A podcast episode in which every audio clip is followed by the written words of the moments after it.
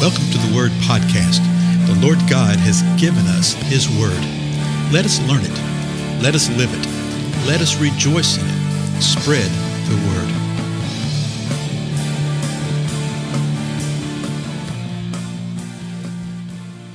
Well, blessings, everybody. This is Dale. Thank you so much for joining with me today on the Word Podcast.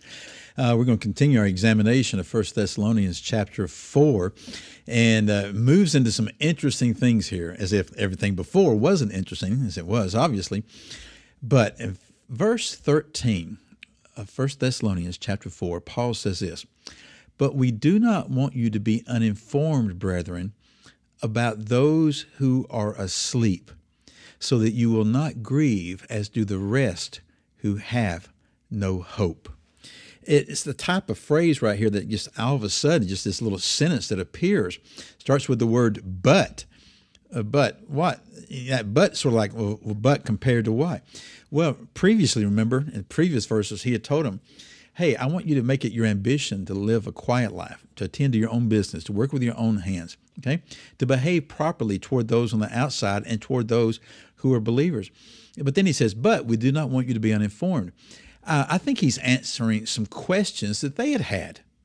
Okay, some things that they had communicated to him that they wanted to know about, and so now he's answering them. So something had occurred.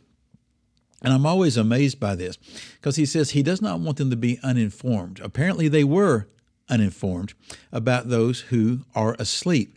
And asleep is the term that he used for those who have died in this physical body. Okay, they died in this physical body, but we know from uh, other portions of Scripture that to be absent from the body is to be present with the Lord for those who are believers. So Paul described them as being asleep.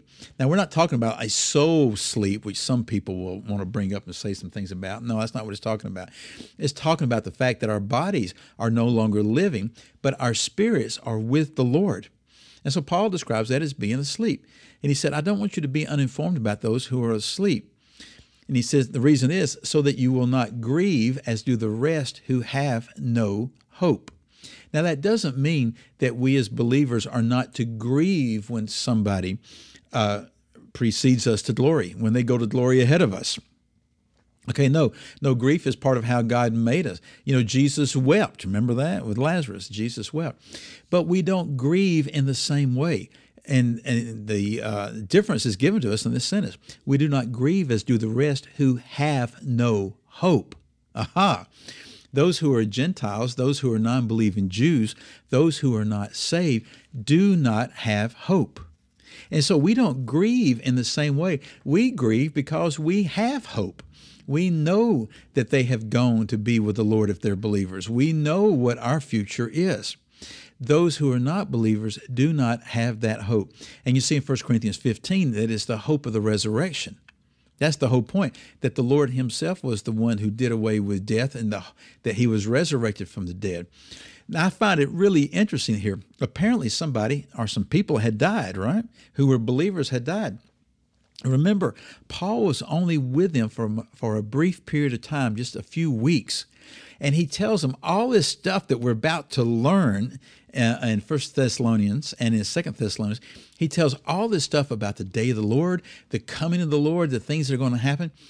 But he apparently never mentioned anything or never said anything about what happens when you die here on earth. And I think that gives us some insight into some things, that it gives us some understanding uh, that Paul and the early church really expected the Lord to return quickly.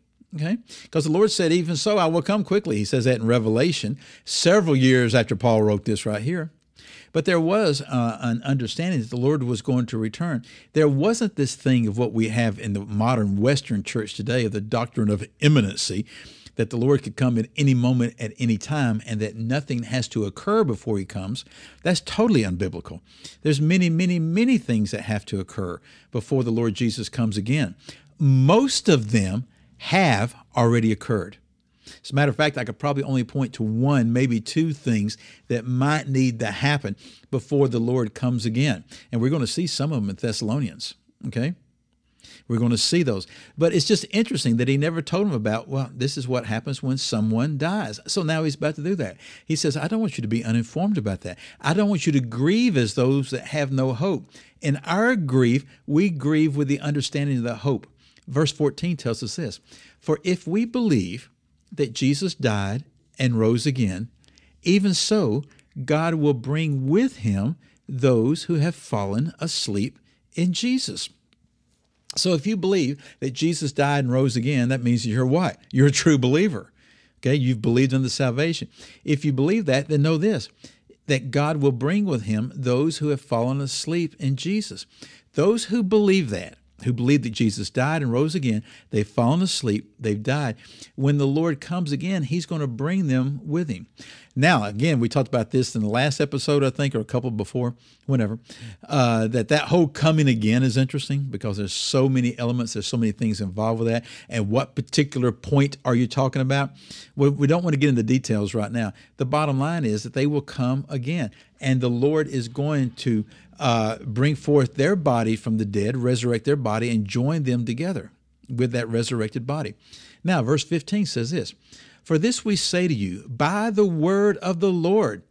So Paul is saying this this is the Lord speaking. Okay, this isn't me making this stuff up. This is the Lord speaking.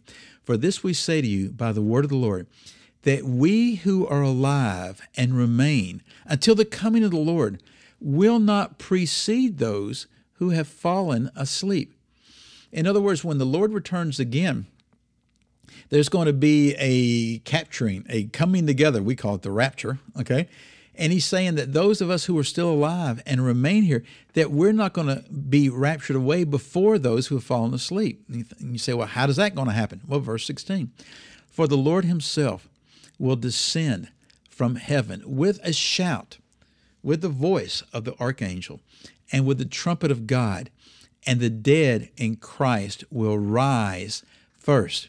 So when the Lord comes, when he descends from heaven, there's going to be a shout involved with this. There's going to be the voice of an archangel. There's going to be the trumpet of God.